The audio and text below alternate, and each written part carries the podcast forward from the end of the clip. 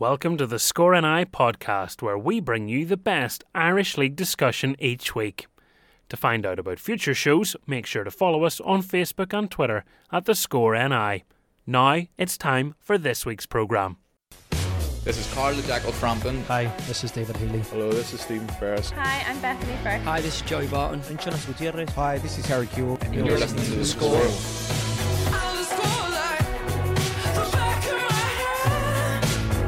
The Score with Michael Clarke.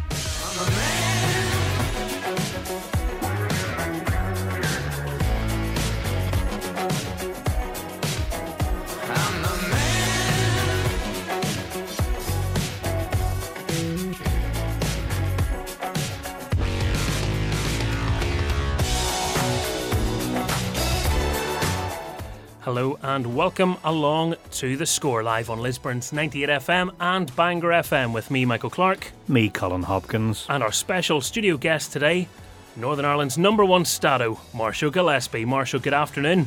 Afternoon. It is brilliant to have you here with us. Uh, what a show we have lined up uh, today. Right now, it's happening. Uh, lots of famous faces of Northern Irish sport are out walking along the streets. The March for Men is for Prostate Cancer UK. Jeff Stelling is the celebrity spearheading it all. He's done quite a few of these by now, raised an awful lot of money, and he's going to be on this programme. We're going to get to talk to him shortly. A little while ago, I was speaking to Ian Dow. We'll be hearing that interview as well to find out how he has enjoyed taking to the streets of Northern Ireland with some of those celebrities, such as Colin Murray and Carl Frampton, and uh, what sights has he seen so far. And in case you forgot, everybody, there's a fairly important game happening on Monday. Northern Ireland against Germany. We'll be getting his views on that, plus your views as well. Send them in to us, the Score NI, on Facebook and on Twitter. We can't wait to hear what you think. It has been uh, a busy season already. We are back with a bang. Plenty of predictions and debate to be had right here on The Score. The Score with Michael Clarke. Colin, it's good to be back. It is indeed, very much so. I've uh, enjoyed the break, but now we're ready to get go again for a brand new season. Did you have much of a break? No. Do I ever have much of a break? No. I kind of thought that. No. I, I am here today. This is this is what a brave little soldier I am. I'm here fighting off jet lag. Can we get a studio? Oh. no one's going to feel sorry for the guy that spent 10 days in Vancouver, are they? But no. um, I'm I'm excited. It is great to be back in the studio. A, a very warm studio, Marshall. I, I hope you were ready with your summer wear. It was great to be here at last. Like I've been trying to get me on for the last year or so. we finally got him in the country, folks. It's, it's fantastic. You were at the Northern Ireland game last night against Luxembourg. Uh, you've probably seen more exciting matches. Is that fair to say? It wasn't the most exciting of games, like you know, but uh, I think it is what it is. Like you know, we've got a big game coming up on Monday night. Like you know, and Michael um, just prepared the team as he you know, felt it was necessary. Like, you know, so he put a lot of young lads in, give them a bit of experience.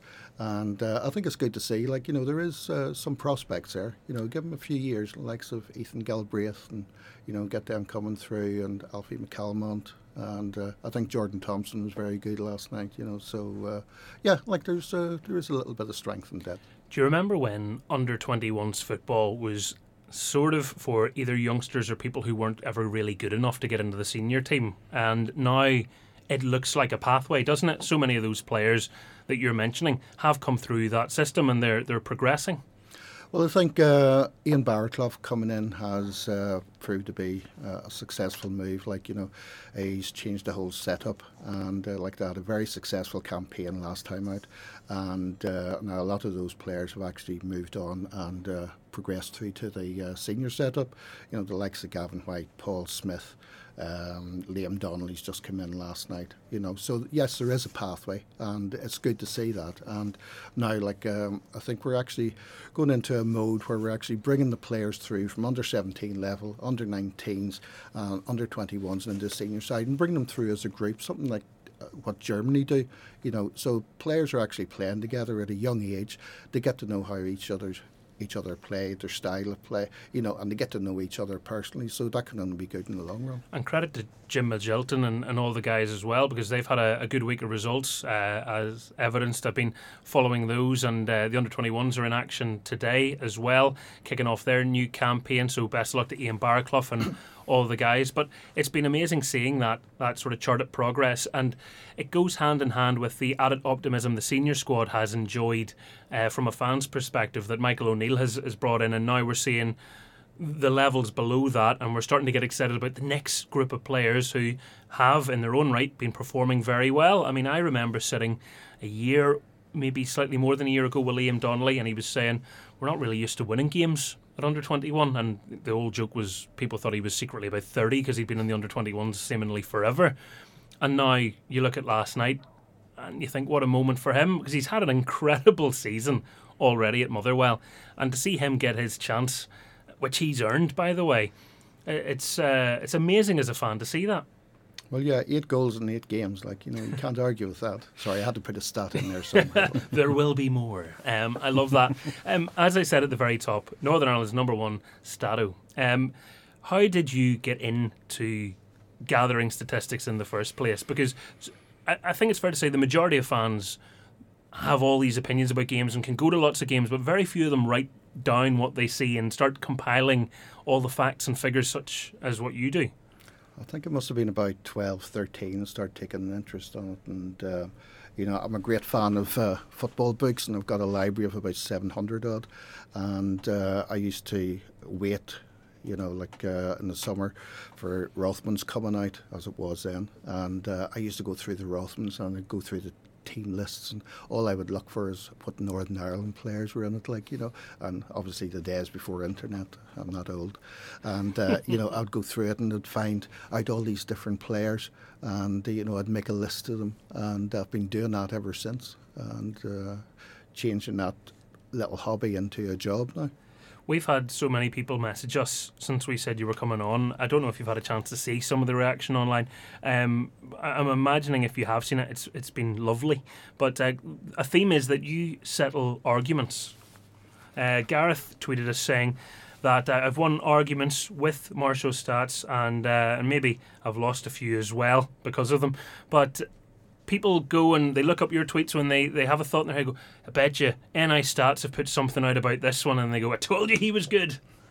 Well, yeah, I do get I do get pressure in that sometimes, and uh, my problem is I, I, like a challenge, you know. So like uh, because I think most people know I live in England. Now I lived in England for the last thirty two years, and uh, you know I sit there and listen to Sports Sound every Saturday, and uh, I'll be listening to the commentary in the games. And sometimes uh, Joel or Liam Beckett will turn around and say, Well, you know, this has happened, and uh, I wonder when the last time that happened. And they give me a challenge on there. So I'm sitting there and actually going through books and folders and trying to find out the answer. Like, you know, so if anybody does that, you know, I do try my best to answer it. I can't answer everything, like, you know, but my records do go back over 35 years. Um, so answer a lot of things. It's very comprehensive. I mean, what I love as well is it's sometimes your approach is a bit like a wedding DJ because you take requests. You know, people I see people ask you weird things. When was the last time? And you're going, oh my goodness, he's never going to find it, and I don't know how you do. Well, there is sometimes I don't. you know, some I think somebody asked me uh, on Twitter the other week, like, you know, when was the last time that. Uh, two brothers, I think it was Philip Lowry and Stephen Lowry, scored uh, two goals. And when was the last time two brothers scored two goals each on the same day? Or, well, it was the same weekend. Like, no, I don't know that. no, I was going to say, what does what does that look like? Because obviously we see a tweet go up and we see a reply come back. But I mean, is when you pick that up, is it like right? I need to go home from the shops now. Everybody leave me alone. I'm going into a room for two hours into like the Bat Cave, and here goes stat uh, assimilation mode. Well, I think it, sometimes uh, it can be. I do know some of the stuff on top of my head, right? And uh, I can answer it straight away. But I would say the majority of the time, yeah, I do have to look it up, but I've got it there. And I think what people don't see, like they'll see, like I've put a stat out, you know, and I'll do it live on a Saturday afternoon, like, you know, somebody scores, I'll, you know, I'll say that's his first goal at home, and, uh, you know, in 13 years or something like that, you know. Uh, but uh, to get to that stage, you have to put the donkey work in beforehand. So, like when it comes to the summer, I sit there and I put a lot of information together from the previous season, and I do a lot. Of, I've got a lot of historical stuff Uh, uh, sitting on the computer, you know. So, and I can dig into that and delve into it. Like, you know, so if there's a penalty missed uh, at Seaview between Cliftonville and Crusaders, you know, I can look back and tweet and say, like, well, the last time there was a penalty missed by a Cliftonville player was, and blah, blah, blah, you know, because I've got it there in front of me. You know, so um, yeah, there's a bit of work goes into it. And those numbers are things that players cherish, not just fans, you know, because quite often players aren't aware of their own records. They're so busy doing that thing. You know, it's a lovely career, but they aren't necessarily aware that they've reached a milestone appearance, and uh, it must give you a little thrill to see when players are sharing your stats and, and sort of holding them up.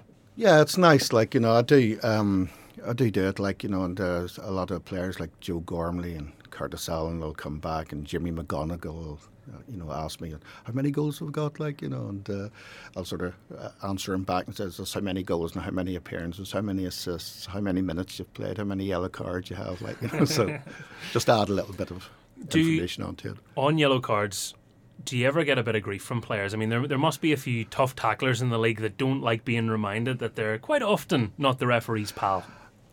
Well, I do put uh, stats on about, uh, you know, I'll put a list on like most yellow cards by clubs and whatnot, and um, also for players. What I try sometimes not to do is actually put the referees on the spot. So, like, you know, I'll not put, um, you know, the referee ha- with the most red cards this season or the most yellow cards because I think they get enough grief. and I think, like, you know, I don't want to use Twitter as a forum for people to start having go with people, you know, so I try not to do that, you know, but sometimes I do. The, the funny thing is, as well, is you know, facts are facts. Sometimes people try and assert meaning to the numbers that you're putting out, and you know, there's no additional meaning. If someone's got 12 yellow cards in over the course of a season, they've got 12 yellow cards. You're not saying I like that or I don't like that. You're just stating a fact.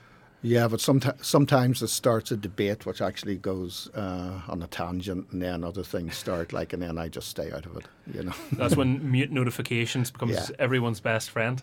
Yeah, I've never blocked anybody yet. But, uh, Yeah, that's not a challenge. that's not a challenge, no, by the way. definitely not. Um, what was the first football game you took in? That's one of the questions that's been sent in to us. Do you remember? Well, being from uh, Enniskillen in Fermanagh, the first international I was ever at was 1977 when we played England, and uh, we lost 2 0. Right. Um, first Irish Cup final I was ever at was 79, Cliftonville against Portadown. I think the last time Cliftonville won the cup. No, that wasn't. Was, uh, but yeah, that was uh, a bit of a riot that day, if I remember correctly. Um, You weren't involved, of course. Oh, no, no, I wouldn't have anything to do with things like that. Um, but like we didn't have Irish League football down uh, around Fermanagh, like you know, Ballinamallard weren't uh, in the league then. Well, they weren't formed till '75, like you know, so uh, reformed, I should say. But um, yeah, so like I was, I used to play football for Enniskillen Rangers and that, and uh, you know, but actually go and watch games. I suppose would be local games I would be watching, uh, you know, in Fermanagh and Western League. You know, uh, I can remember used to go when Omagh Town went in, into the league. We used to go and watch Omagh Town again. Cliftonville were, I think it was Omagh Town. Cliftonville was one of the first uh, games I saw at St Julian's Road. If anybody remembers St Julian's Road?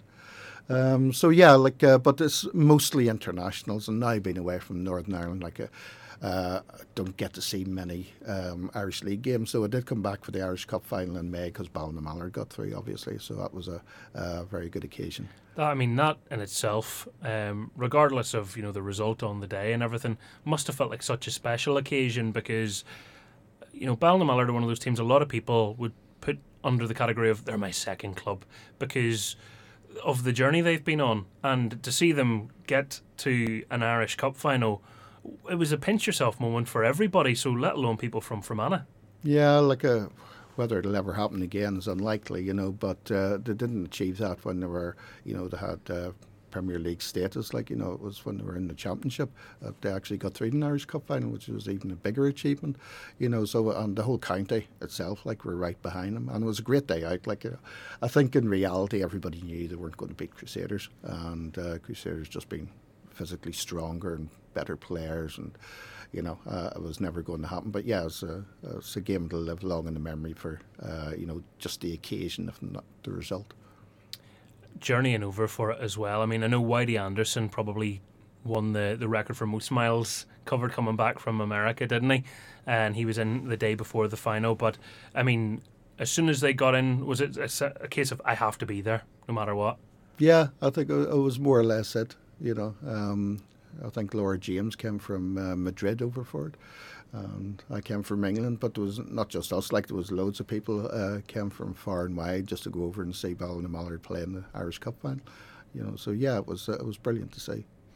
Throughout your uh, career as a statto, I mean, you have produced facts, figures, statistics for uh, lots of great publications. But where did it all begin? Where did it? Where was the moment that it went from being a hobby?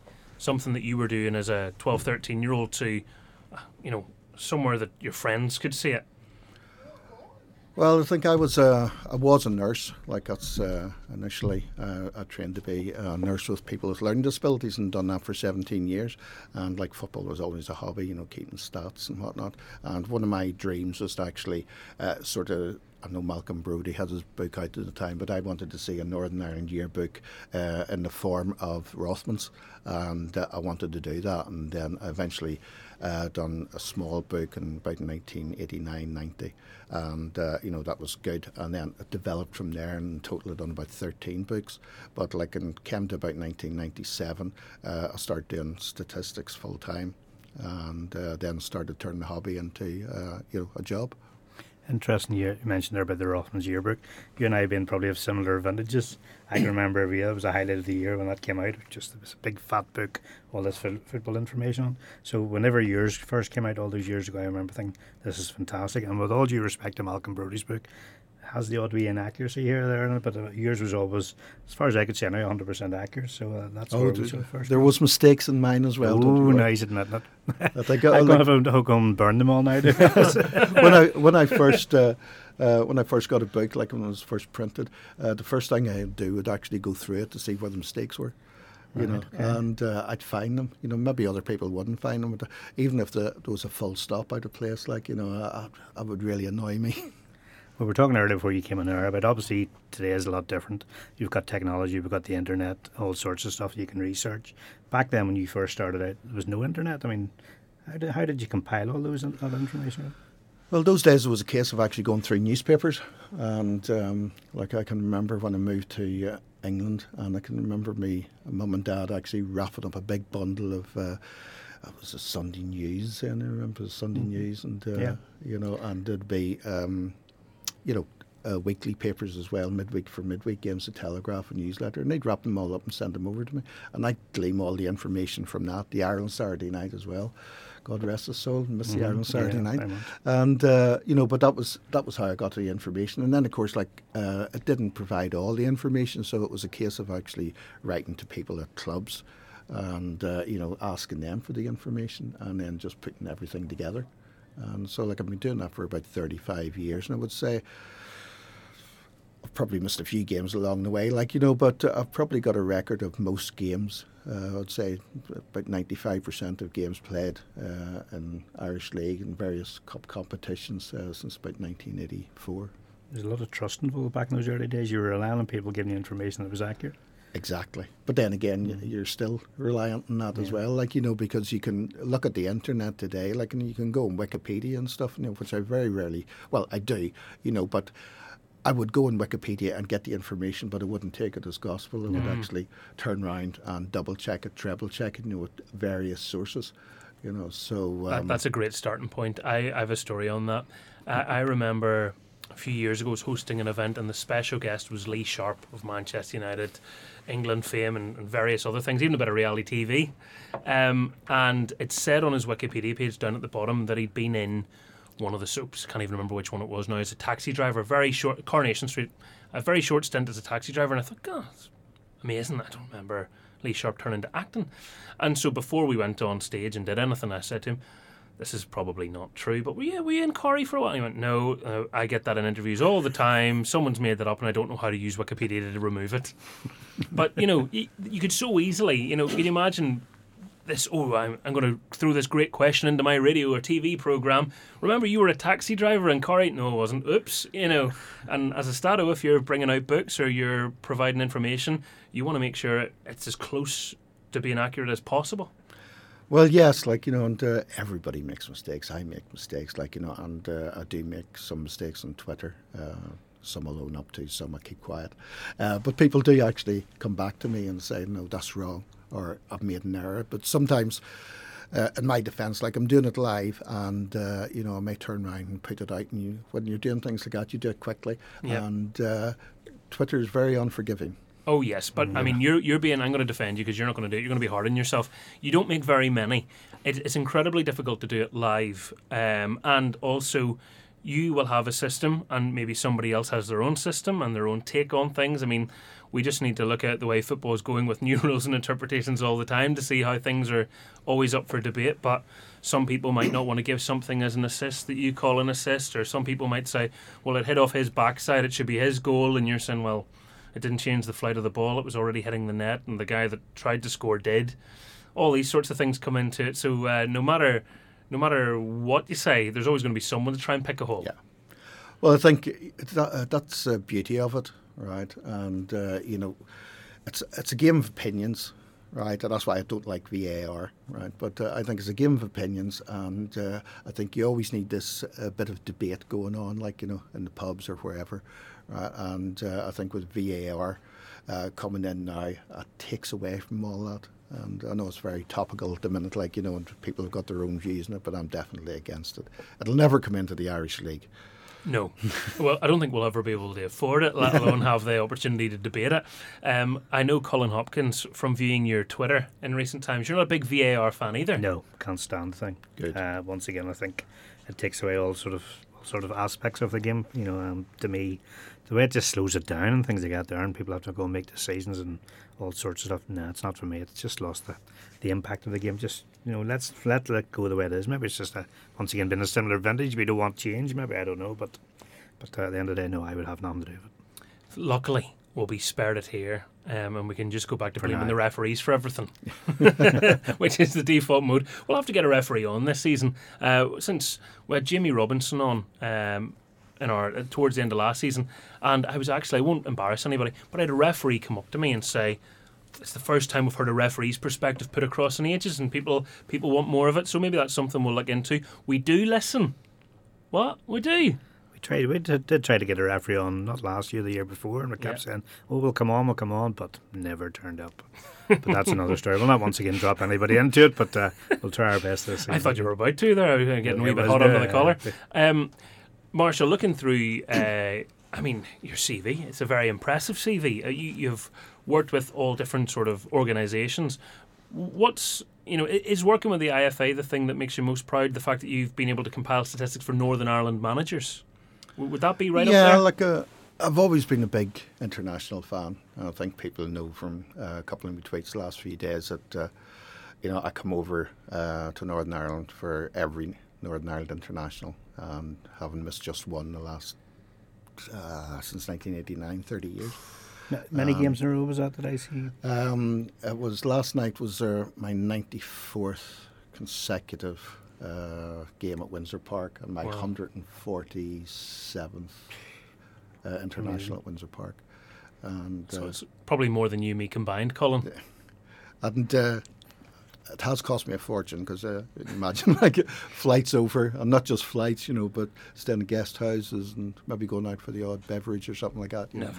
It's uh, it has cost me a, a, pretty penny over the last few years. But no, getting back to your question, like yeah, uh, I do enjoy um, working with the IFA. And uh, I've worked with uh, Lawrie Sanchez and uh, Nigel Worthington, now Michael O'Neill.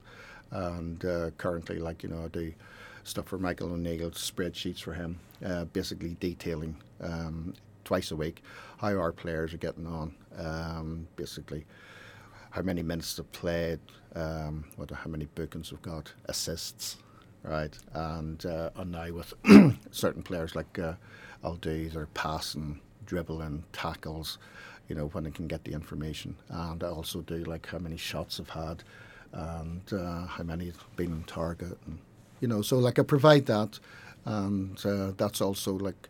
Uh, not just for the uh, players who are in the senior te- playing for the first teams, but I'll do it for under 23s and under 18 games for um, in England and Scotland, and then I'll also do that like for the Irish League. So I'll do the exact same information uh, for players who are 21 or under playing in the Irish League. So that makes the underage managers aware of maybe a 16, 17 year old who's actually, you know, a regular in uh, their club's first team. You know, and there's been a few this season, like you know, um, I think it was uh, Devlin, Guy Devlin, Dungannon Swifts, right? He's uh, he just turned 16, like, and he played in uh, a League Cup game for them recently. Uh, there's another guy, Ryan O'Kane, at Warrenpoint, you know, and we've got youngsters coming through, and um, you know, I think where there's no money available, that's what certain clubs have to do. And there's, uh, I've put a few lists out, like you know, with teenagers have been on certain sides, like you know, and uh, you can always see like the, the top sides, like your Crusaders, Cliftonville, Linfield, have very few because they got the money to buy the more experienced, established players. But your teams like Carrick Rangers and Dungannon Swifts, and maybe even Coleraine are very good bringing youth to through and um, you know and Warrenpoint they have to do that because they haven't got the money available and that can only be good for the Irish League I imagine the day where you don't have Wi-Fi is a day where you're just in a frenzy. but they can have a rest Is that that's probably what it takes though? Because I I imagine the the nature of gathering statistics means that you always have to be on the lookout for who's there's always a game, isn't there? Who's playing now? What's going on there? And you're you're constantly having to to gather this. Uh, How many hours a week? I mean, are, are you even aware how many hours a week m- will go into that? I have no idea. I just do it constantly, you know, because as you said, there's so many games played, like, you know, especially at the start of the season, you know, where the games are coming thick and fast.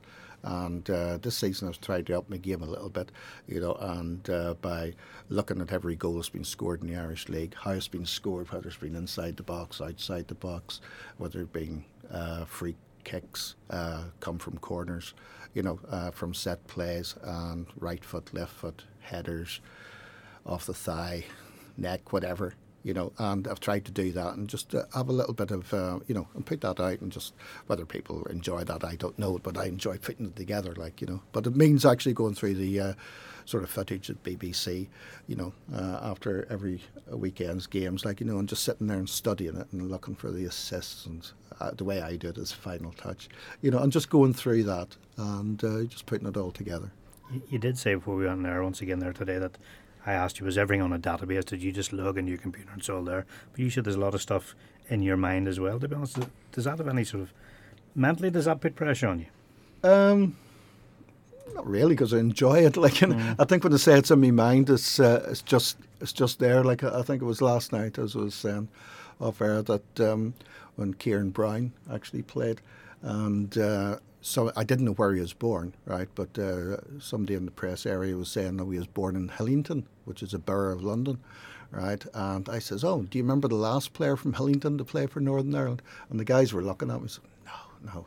And uh, so Colin Hill was the answer. Ah. Um, he used to play for Leicester City, Trelleborgs, Sheffield United. I think he started off at Arsenal. Anyway, um, you know, so, but little things that got stick in your head.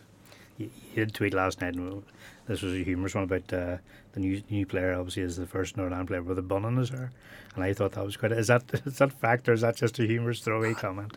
Just a, a throwaway comment, like, you know, because there wasn't much action going on at the time, like, you know, so I thought I'll just put something out there, like, you know. I, I think it's probably true. Uh, Can't remember. Anna. Can't remember one. Feel free to tweet us in if you can. Some people have actually answered that and said Kyle Lafferty had won once, which I wouldn't probably disagree with. Uh, um, what a what a figure Kyle is. We're going to be talking about the Northern Ireland Germany game in a little while. By the way, anyone tuning in to hear about that, that's coming up. Uh, we'll be hearing on the program from Ian Dow. Uh, he gives his prediction for that game on Monday night, and also tells us about the. Uh, March for Men. Jeff Stelling is spearheading. That's going on. We're going to be hearing from Jeff Stelling himself in about 15 minutes. Very much worth uh, sticking around for. And still to come in the programme, we're doing Where's Your Head At? And plus all the Irish League predictions for the weekend. It's a busy show. So uh, if you're waiting for any of that, it's all on the way.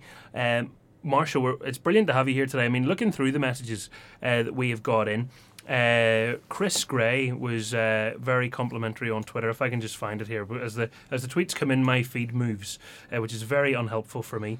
Uh, where was Chris's message a little while ago that he sent in? Uh, he says, "Really enjoy Marshall's stats. Knows our league inside out.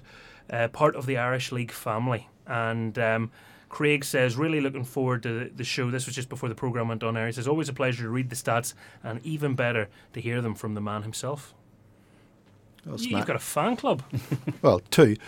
Um, it's nice. To, it's nice to get compliments like that, you know, and uh, makes it worthwhile. Oh, it certainly does. I mean, we were just touching on eligibility. Is that something you've done for Northern Ireland in the past, looking into players and their backgrounds and whether they could represent Northern Ireland? Yeah, like um, I do get some um, tip-offs, and uh, people sort of send me messages and say, you know, I've heard so and so could be eligible for Northern Ireland, and I get some direct messages uh, through Twitter as well. He's of. got a Fermanagh granny. That's always a popular one, isn't well, it? Well, Fermanagh is actually big. If you look at last night, there was I think Tom Flanagan, George Saville, um, I think Bailey Peacock Farrell. Yeah. They've all got Fermanagh roots as well. Kyle Lafferty, uh, McGovern on the bench. You know, so like you know, uh, there's a lot of us about.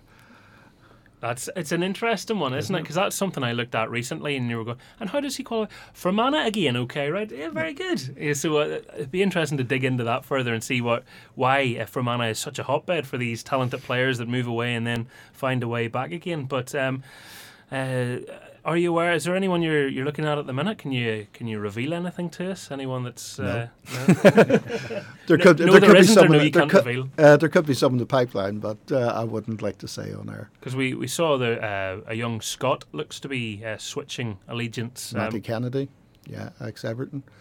Yeah, played uh, born in Belfast, like, but um, I think he moved over to Scotland in an early age, and uh, he was highly thought of, and uh, just didn't get the breaks at Everton. Uh, didn't make the first team there, but he's played for Scotland at underage level, so yeah, it could be a good acquisition.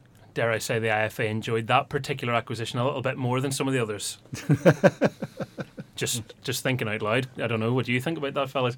Um, the the thing for Michael is being able to try and bolster that squad, and the, the Norwood thing is the the one little taint on it, isn't it? It's a bit of a disappointment, you know, when you, you look at a such a well assembled team, and then you have one player who, at such a young age, for whatever reason, decides to retire from it. It's the it's the only thing so far that you can really look at and feel a little bit frustrated with, isn't it? Yeah, especially as now after you know three successive promotions, like he actually made it through to the Premier League, and you think to yourself, you know, it would have been brilliant. And he's, he started off uh, with Sheffield United really well, and uh, you know, but I think where he'd missed the f- opening four games of the year qualifiers, I think it was on the cards. Um, and you know, I don't know the reasons behind it. Only he knows why he wants to uh, end his international career at 28. Like you know, and as we were saying, like we've got one of our biggest matches in years coming up on Monday night. Like, and who wouldn't want to be involved in that? I imagine you are particularly excited for this one. I mean, where where does this rank in terms of games that uh, you've been excited for over the years? Uh, This is Northern Ireland. I'm just saying that we all know this. I'm just saying it because it's fun to say. Four from four, top of the group, ahead of Germany and the Netherlands. I'm probably the most pessimistic Northern Ireland supporter there is, right? I go into every game thinking, now we're going to lose this, we're going to lose this, because I've seen so many games over the years where we have, you know, so anything we get out of it, you know, is a bonus. Uh, but yeah, yeah, it's, it's a huge game. If we beat the Germans on, like, you know, Monday night, it'll be the first time ever in our history that we've won six consecutive games in a row. There, uh, just a little stat. Uh, but I think it's unlikely. You know, I think if we get a draw, we'll be doing really well because they're going through a transition period, but their transition periods are, you know, still a level above what we have. You know, that's not putting a slight against Northern Ireland. It's, it's just a fact. You know, and they've got players playing regular in Bundesliga, like you know, and that we've got guys at uh, you know League One level. Um, you know, so but there's always a chance. You know, we've beaten Spain, beaten England, we've beaten Sweden. you know, in recent years. And, uh, And don't we have a, a sort of unique record against Germany compared to other countries? well, yeah, our record, like, um, I think the Germans in European Championship qualifiers have only ever lost nine games out of 98, right? And uh, so, and we're the only team to actually beat them home and away in as, as one qualifying series, you know. In your Um, face, everyone else. Come on. Yeah. Let's do it Um, this time as well. I, rem- I remember that, like 1982, I was there when Ian Stewart scored the goal. And funny enough, um, my uncle uh, drove the team bus. He was working for Ulster Bus at the time. It was a luxury coach. It actually had windows in it then. And um, he was actually driving the team coach uh, to Windsor Park from Chimney Corner. And he told me, like, that uh, the German teams, uh, full of great players, Karl Heinz Rummenigge and Pierre Littbarski. And, uh, you know, says they were all brilliant to him, chatting away to him, gave him memorabilia, footballs, and everything like it passed on to me. When they got beat, they came on the coach, wouldn't speak to him. Germans, bad losers. Yeah, so hopefully that'll be Monday night. Yes, well, I, I very much hope so. Uh, we'll wonder what sort of transport they'll be in on Monday night. hope they're nice to their, their bus driver anyway. Uh, I imagine one of those two teams might be trying to park a certain bus for a period of that game. uh, we daren't say who. Um, it's uh, it's one that obviously a lot of people are excited for, um, understandably. What way do you think Michael O'Neill's going to approach this one, folks? Is it going to be a case of uh, a defensive minded team? Are we going to be looking to play on the counter attack? Um, what way do you see it? You know, is it is this the sort of game for a big Kyle Lafferty robust figure up top, or are you looking for speedy players to break away? What, what's the what's the thoughts, Colin Hopkins? difficult one to call this one, isn't it? I mean, as you say, we're going to end it in a real rich vein of form. Um, certainly not be scared of Germany. In previous games, you thought, well, we'll be lucky to get this. I think Northern Ireland will go into the game thinking, you know, well, we're at home here. We have a chance. We Mm. get any form of result here tonight. We are well in the driving seat of qualifying for this competition. And certainly, as you, Mars already alluded to, Germany are going through a period of transition. Certainly not the German team from so many years ago, which was dominating world football, to be honest. It's not that sort of level we get a good start in that match, maybe go for them a little bit, maybe get an early goal. Could be a very, very interesting game. But I certainly would like to see them sort of backs to the wall, to be honest. I think with home advantage, we need to try and certainly get something out of it. You know, I, think if you do try and defend against Germany, it would only be a matter of time before they, they break you down. So I think we need to, let's go for them, you know. I mean, is it is that maybe where some of the the younger pacey players could potentially come into it? You know, you look at Linfield's home win against Qarabag, um, which I just want to make sure we mention this first part of the program because although we know they went out on away goals, that was a really really special night, and it was. I was talking to a producer about this afterwards, and I said it was one of the first times I'd watched a Northern Irish club play where it felt like an international and there were 4,000 odd people there, and it, it did sound like four times that. It was just really, really raucous and exciting and loud. And um, you just wonder, you know, can Northern Ireland on some scale kind of bottle that feeling and, and, and use something like it? Because they obviously have a, a player in common there, and Shane Lavery, that explosiveness that, you know, Linfield were backs to the walls defending, and in a moment of brilliance changes everything. Northern Ireland almost need that sort of performance against Germany, don't they? They need to be resolute at the back, incredibly so, against some of the world's brightest stars. And equally, they need something that, that makes Germany keep players back and maybe catches them out. Well, I think uh, I think uh, with Linfield and Qarabag, I think uh, for the first sort of 20, 25 minutes, Qarabag looked really good, right? Because I think Linfield stayed off them and paid them too much respect.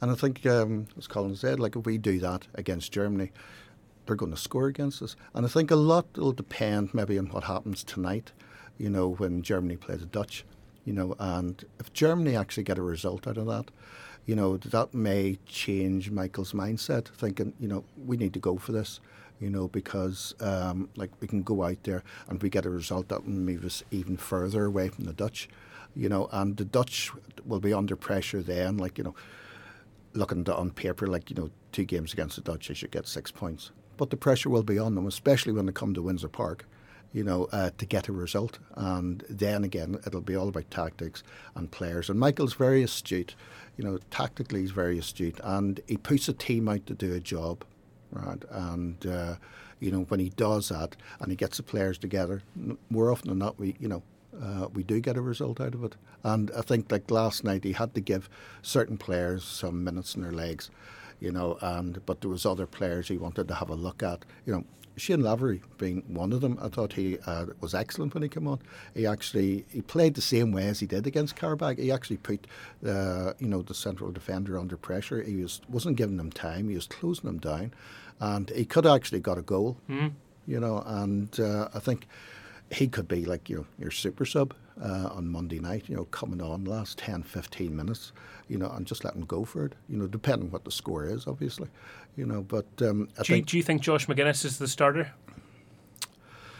I think he probably hasn't played enough football uh, this season, right? Because I think his um, his pre-season was disrupted because of the Bolton Wanderers situation, so he didn't get any um, sort of uh, full pre-season.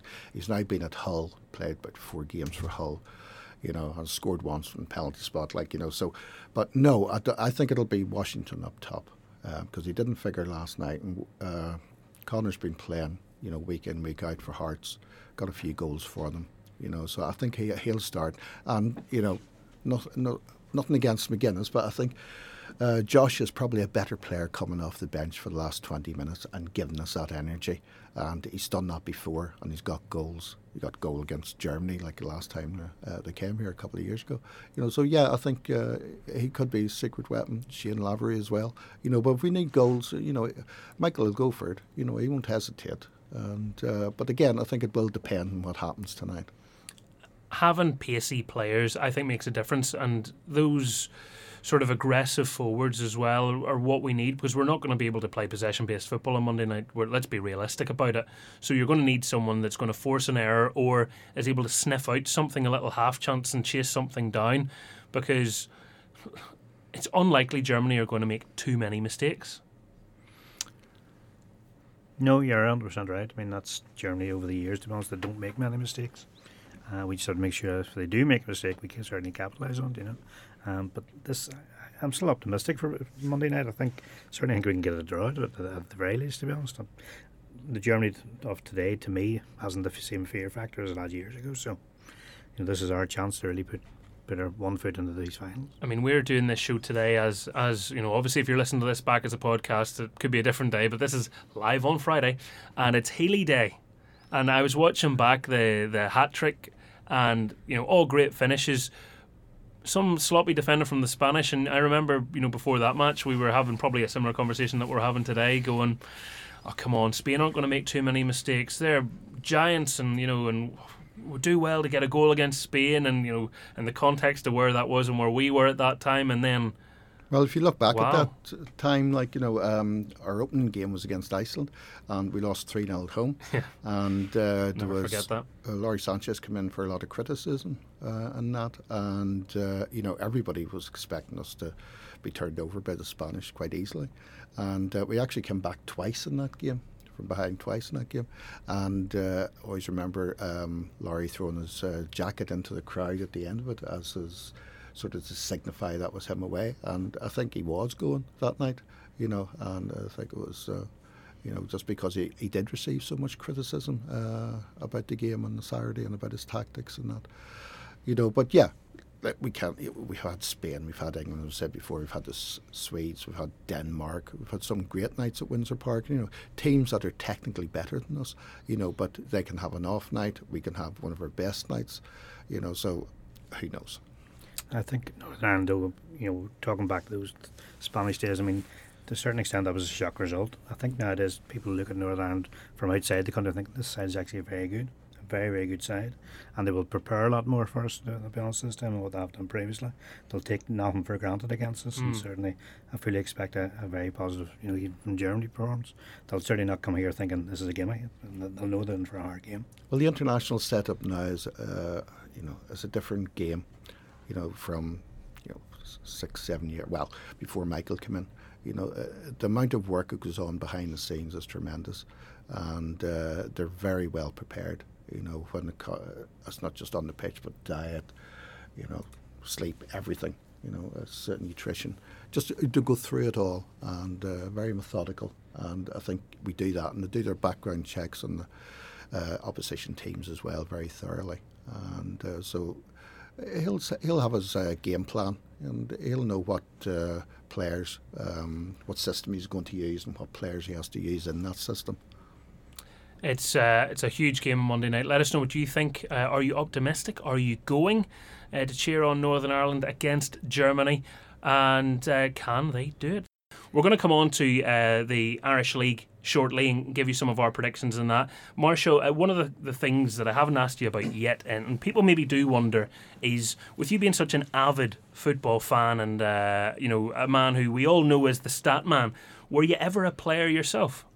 Yeah, I was a goalkeeper uh, for many years, and You uh, seem far too normal to be a goalkeeper. well, you should have saw me play. Um, Okay. I played uh, till I was 54.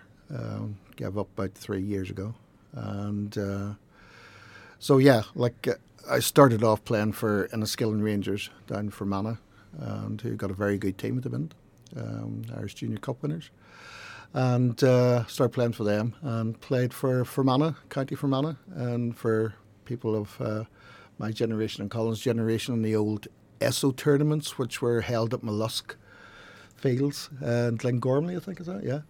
And um, was uh, where my career ended, really, um, because uh, Norman Whiteside scored a hat trick against me that day. We were playing Belfast A team, and we lost 5 1. And uh, he scored three, and he was only 13 years of age, and I was 17. And so that effectively ended my career. Well, I saw him a couple of years ago, uh, him and his wife Denise, and uh, I mentioned this to him. He had no memory of it at all. He he scored a few goals in this time. Yeah, but it stuck with me. In fairness, like you know, uh, three and a half years later, like or four years later, he was actually playing in the World Cup. You know, and, uh, And I bet you, because we all would do it, I bet you were telling everybody, you know, he uh, he scored against me. That fella, I was on the same pitch as him. Well, my, my best memory of that game, actually, um, my only memory of that game besides the three goals, was uh, a corner came across and uh, Whiteside went up and got his head to it, full meat, and I stuck my hand up and caught the ball, and I could hear the crowd, well, two of them, saying, the next Pat Jennings there, and that was it. You know, I, my career went downhill after that. Um, You almost signed for Distillery, is that correct as well? Well, funny enough, uh, as yeah, uh, it was a- it was after that game actually because we played um, three games in that tournament. Like we played County Down, drew nil nil, and we played County Antrim and uh, Belfast Day. And I thought I played well in the other two games. In the five-one game, I didn't play well at all. And uh, but it was after that that Gibby McKenzie was manager of Distillery at the time, not Lisburn Distillery, Distillery and uh, he came up and asked me if I wanted to sign. And the other person he asked to sign uh, from our team was Nigel Burney, uh, who is the father of uh, current Glentoran centre back um, Callum Burney. Right, Nigel signed, played for Distillery, Glenavon, Larne, played represented the Irish League, went on to have a really good career. And uh, we also had, uh, I think, Earl Aiken on that side. He went on to be Irish League referee. So we had some talented players. And uh, like when I was growing up there, there was a lot of talent down for Fermanagh, but we were down in the sticks and nobody came to watch us. You know, and there was players there who could actually made really good Irish League players. Like Jimmy Cleary was probably the most famous player to come out of Fermanagh then, like, you know, playing for Glens and nearly went to Celtic for £30,000. And his brother was in the side, like Cody, and he was a really good player. You know, but we didn't have scouts. It's not, it's not like, you know, the, we got the you know, Super Cup now, like, you know, and we've got scouts coming down, you had, uh, like Ballinamallard have got their youth set up. You know, there was none of that. It was just like, you know, good players just being totally ignored. And, um, you know, how many potential Northern Ireland internationals that were missed there. But yeah, like, you know, I, I did enjoy playing football. And, uh, Don't wish to uh, burst your bubble too much, but Distillery under Gabby McKenzie were not a great side. So I wouldn't get too Oh, carried come away. on. Don't Can't chase believe you said that. oh, glad didn't sign but, but do Touche. you know who's a bit better than Distillery in that period? Some of the English clubs that you got a trial for. Uh, Port Vale and Stoke, right. I was um, like at that age, seventeen. I thought, yeah, I'm okay. Like you know, played for my county, I can do this. And uh, actually went over and was living uh, in Stoke, and um, doing some voluntary work over there. And uh, I actually just wrote to the clubs. I wasn't scouted or anything like that, you know, so it wasn't that good. Uh, but I wrote to the clubs, and amazingly, they wrote back and says, "Yeah, come along." And so I went to the Stoke one was totally uh, forgettable, right? Because I can't remember anything about it really, but I remember the Port Vale one, right, very well. And uh, that was held at the end of April, and it was like an open trials because there was a lot of guys getting released by clubs, and I can remember seeing guys and think, how are these guys getting released? They're brilliant, you know. So um, I played the first half, and I always remember a cross coming over, and I thought that's mine. Jumped, went for it, had both hands behind the ball, and the guy hit the ball so hard, just went through my hands like butter.